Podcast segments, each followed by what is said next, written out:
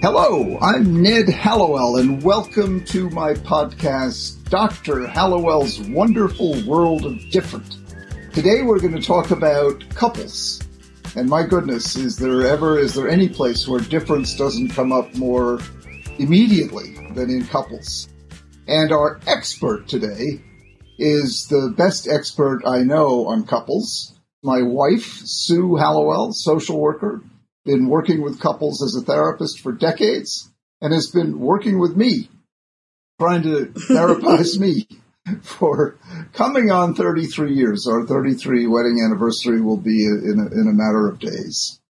She's an incredible woman, a wonderful wife, an incredible therapist, mother of our three children, and she is by far my favorite guest to have with me anywhere, including on today's podcast.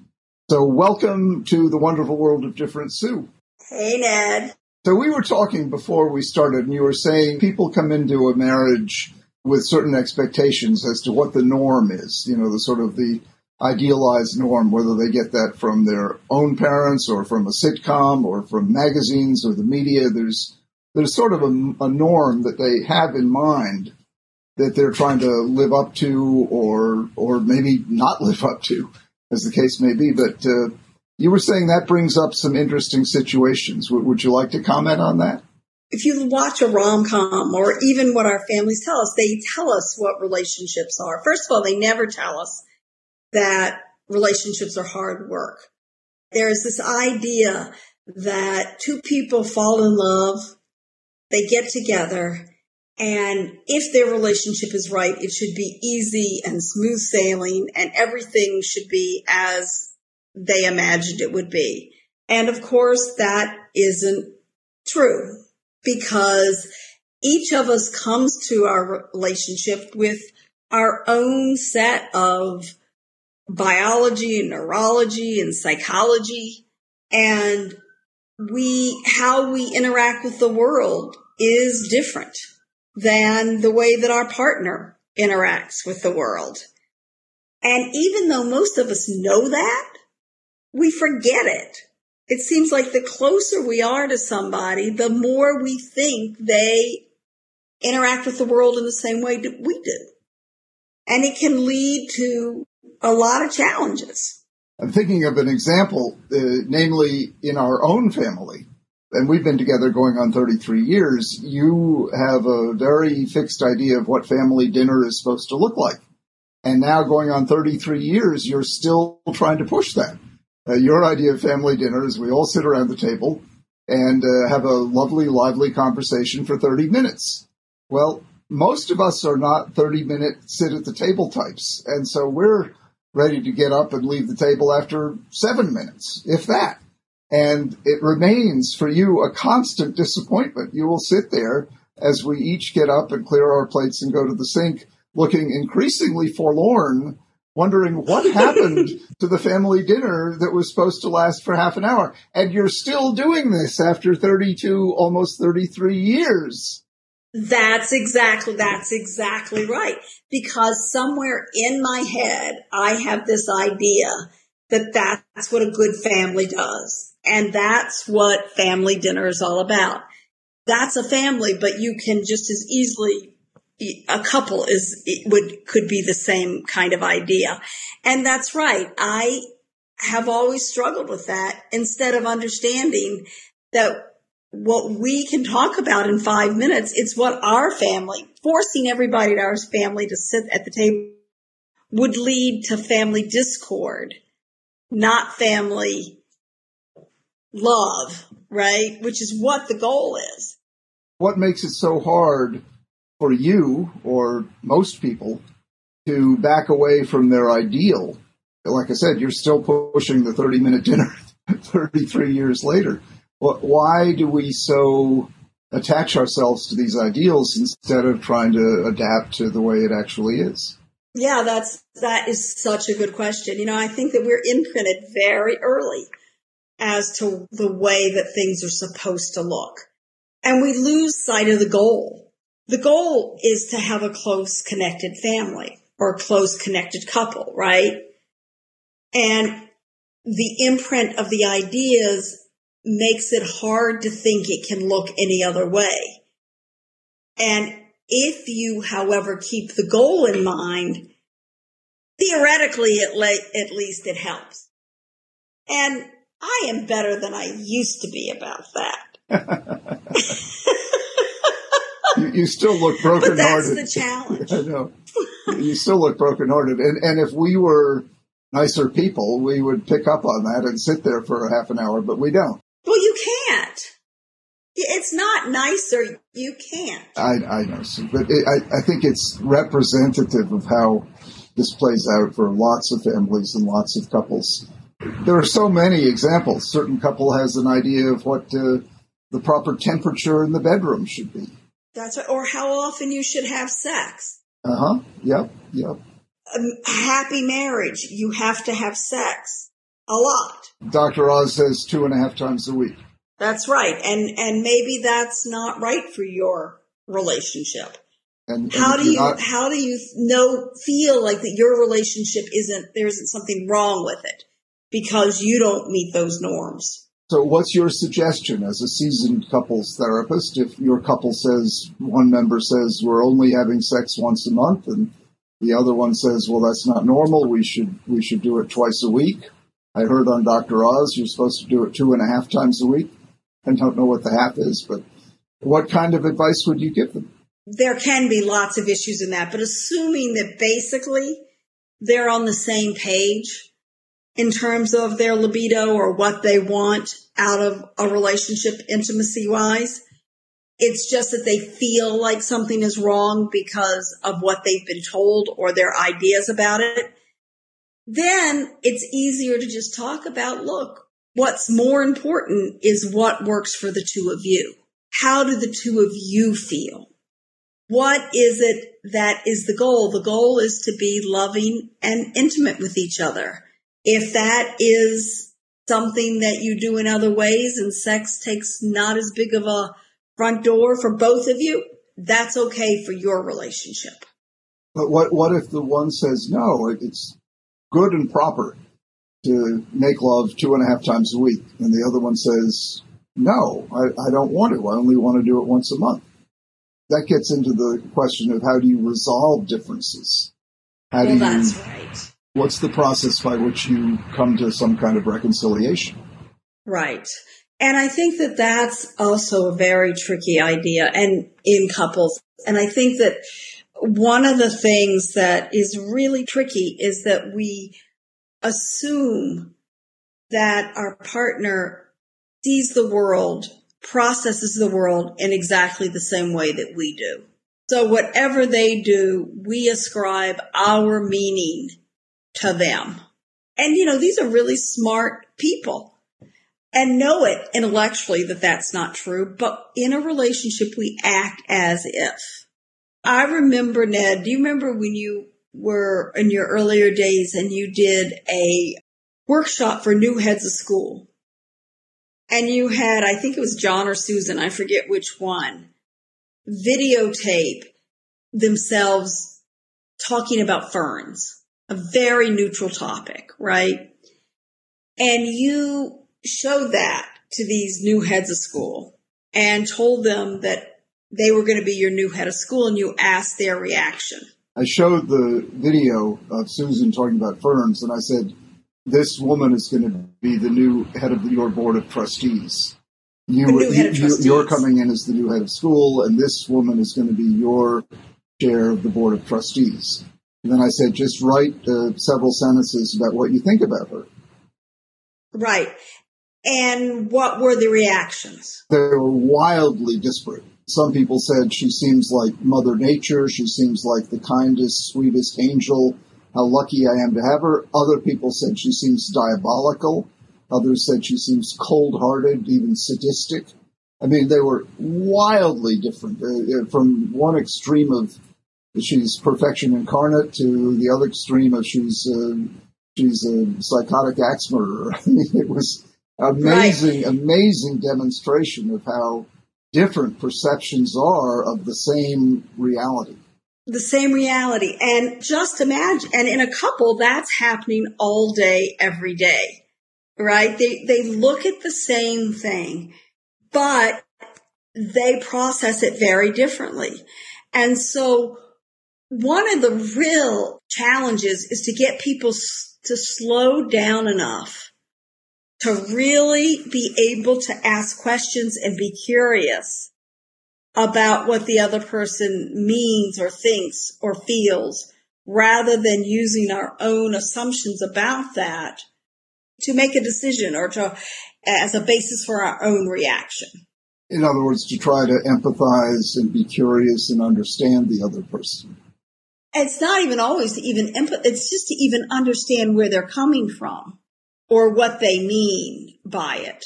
You know, I'll give another personal example from us. Remember, I remember there was one time where one thing Ned does is he often talks about how wonderful our family is or how wonderful our bed is or and I am someone who. She's, by the way, she's referring to our literal bed. We, we have a, a enormous bed. antique king size bed. She wasn't referring to what we do in the bed. No, I was referring to the bed. But I am someone who gets a little antsy with too much praise or too much everything's wonderful. And it's often been a point of tension between us. And I would just feel like Ned's bragging. Or one day I actually said to him, Ned, I just can't stand that you do that. And he said to me, he says, Sue, have you ever thought that part of the reason I do it is because in some ways I'm always afraid the world is going to fall apart? That never crossed my mind because I don't I'm lucky enough not to have that feeling often. Yeah, the, uh, you and I both had rocky childhoods, but the difference is you came out of childhood with a rock solid sense of confidence and security for whatever reason, and I came out of my rocky childhood with an incredible sense of insecurity. So I like to reassure myself, basically, and others by saying, isn't this a wonderful family? And, and it is. It's not like I'm you know, it's not no. like I'm blowing smoke, but I'm not doing it to brag at all. I'm doing it to right. sort of reassure myself, look, things are good. Don't, don't worry. They're good. They used to be That's bad. Right. Now they're good. That's right. And for me, I have always felt like, oh my God, if you think things are going well, that's when things are going to go bad. So you've Right. always got to, you know, you've always got to keep that tension between not feeling too great about things. Right. Or always being able to look at the other side.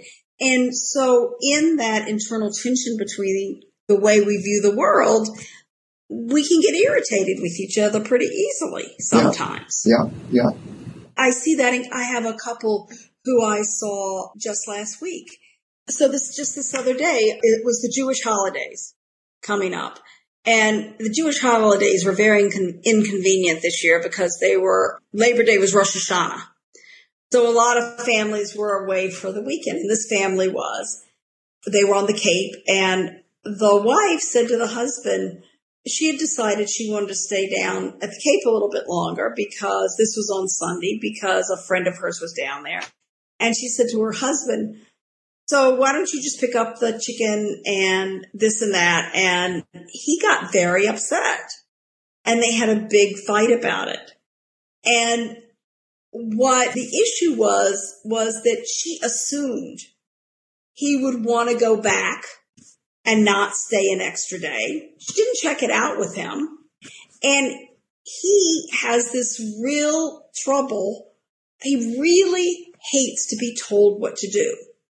If she said to him, you know, and she wasn't meaning to boss him around, for her, it was all just practical. You know, she's just sort of thinking through what needs to be done and assuming what he wants to do. But for him, when she starts telling him, if she'd said, Hey, I sort of want to stay an extra day. How do you feel about that? What should we do about dinner?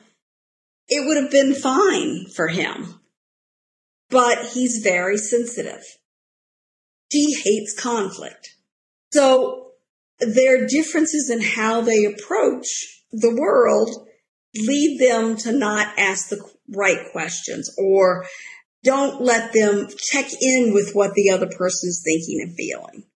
So he, he doesn't like to be told what to do, but he's so conflict averse that when she seems to tell him what to do, he can't say, I don't like to be told what to do. Well, no, she's so conflict oh, averse. Oh, okay, okay. And so he gets upset then because he feels that she's telling him what to do. And then she totally withdraws and won't engage. Doesn't even think about what might have upset him, but she can't tolerate when he gets angry. So the story's over. So would you say that's another big difference in couples to watch out for, namely how comfortable you are with conflict? Absolutely. Absolutely. And people who are conflict averse often feel like the person who is not so conflict is always wrong, particularly if there's someone who can get a little heated in their exchanges, right? Instead of understanding that just because someone gets heated in their exchanges, I mean, you can't be cruel to somebody. You can't be mean to somebody. But the actual act of getting heated is more of just a neurological way of being in the world. But for those who are very conflict averse, they feel that really intensely and that becomes the whole story. And so the person with the conflict often ends up feeling like, wait a minute, my issue is never talked about or resolved because all we talk about is how upset I am. That's something worth changing within yourself. If you're, if you can't tolerate any conflict, it's worth working on that so you can discover that the conflict isn't that dangerous. That's usually why people can't stand conflict is they think it portends the end of the world. And, and if you can, well, yeah, yeah, but then that's see, as someone who is very comfortable with conflict, they would say, well, why doesn't the person who gets so heated learn that they shouldn't do that, that that has an impact on other people. Right. And so I try not to go there so much. Uh-huh. I try to tell each person, yes, it is your responsibility to work on being able to tolerate the other person's affect and being able to tone down your own affect. Right? Mm-hmm. But what's most important is really understanding that you're different. Mm-hmm. That neither one of you is doing this to the other person. Right. You, you, you don't have brown eyes as a way of tormenting me any more than I have blue eyes as a way of tormenting you. We just have different eye color. That's right. And it's not about one person being branded as the good guy and one person being branded Right. as the bad guy. Any more than It's one eye color is better than the other. That's right. And it's as important to get to what the person is upset about as it is that they're getting upset. Now, again, it, these, some of these are tricky, you know, sexual libido differences, conflict of. We're not talking, there are certainly extremes where people are abusive and Yeah, but leave those aside because that's not we're, we're not about. Talking about that. That's the point I'm trying to make. Yeah. Yeah. in the vast majority of people we see, there's no good guy or bad guy. We're trying to help people come at it so they so that they don't see it in terms of a good guy and bad guy. Wouldn't you agree? That's right. And and it's really important understanding the impact of your behavior on the other person As opposed to the intention. as opposed to just the intention. And that goes both ways, right? If the person who is exploding, they have to know that if they have a conflict avoidance partner, when they get upset, that's going to make them feel uncomfortable. And they need to acknowledge that. I know when I get upset like this, that really bothers you. And I work on it. I try to do differently, but I know it upsets you. But I still need you to listen to what I'm upset about. or just put up with it. I mean, I, you know, I, for example, before we give a party or a dinner or Christmas or anything, you predictably go into hours of, of being a little bit crazy. You're yes, you're afraid you're afraid nothing's going to work out. It's all going to collapse. The, all the dishes will break. No guests will arrive. The dog is going to poop on the floor. I mean, you become a whirling dervish of, of anxiety and uh, short tempered and barking at people, and, and it's really hard. And Right. I long ago gave up on trying to change that. Now I just try to manage it, you know, or avoid it.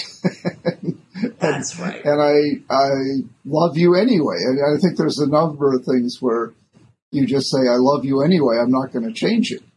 I certainly have my set of foibles that you've learned to love me anyway about. And I- Would you say that's another part of dealing with difference in couples is sort of saying, okay, I'll I'll accept the ones that I don't particularly enjoy. And what can I tolerate and what can I tolerate, right? Mhm. Sometimes it's really important to let things go. Yes. It just is. You know, I often say to my couples, I say, look, you gotta let the little things, you gotta let some things go so that you can really pay attention to the things that aren't acceptable or aren't working in a way that really affects you negatively, right?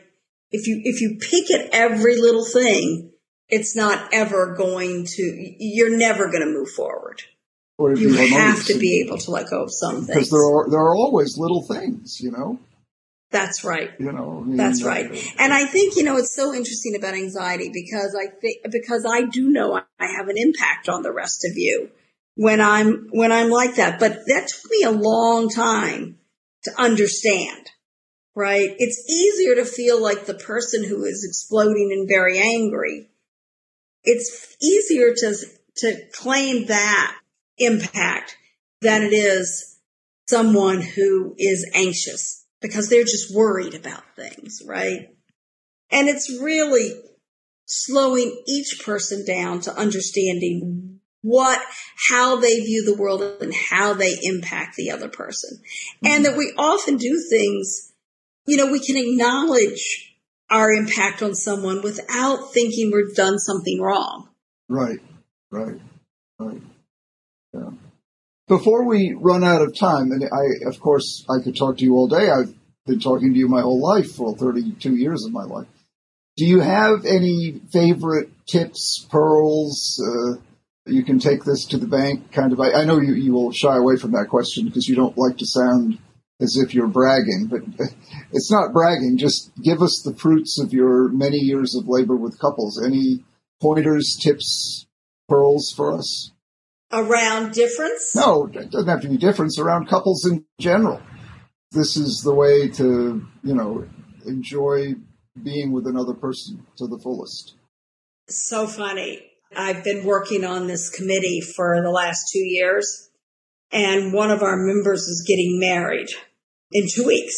And someone else in the group said, why don't we all write a list of important marriage tips for him? And I was just writing them before we started this. Oh, no kidding. So, what's on your list? Well, I have not finished it and I haven't even thought about the whole list, but I will tell you what I've written so far. Okay. I always have gone back to Donald, who's at that big dinner Uh huh. with Priscilla and all their friends said the most important thing is a determination to stay married. I've actually switched that around a little bit because that can be sort of grim. Right. And so I've switched it around a little bit to a determination to stay happy in your marriage. Because sometimes it's a choice.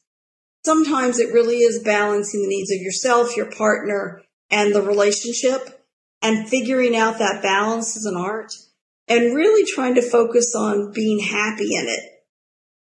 Not if you've got a terrible, there are things that make this not possible, but a lot of times we can decide to be happy.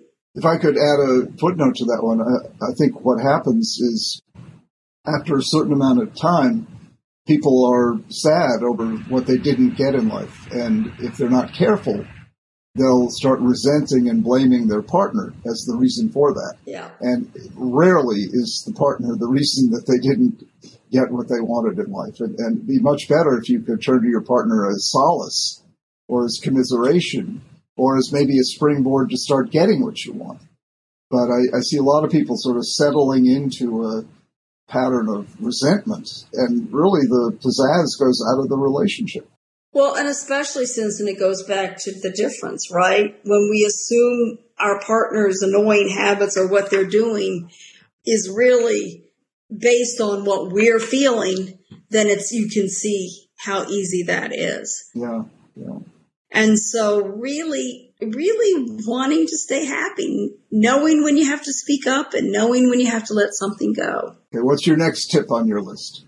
Editing is very important. Editing? What does that it's mean? a very editing. It's very underrated. We don't have to tell our partner everything we're thinking and feeling.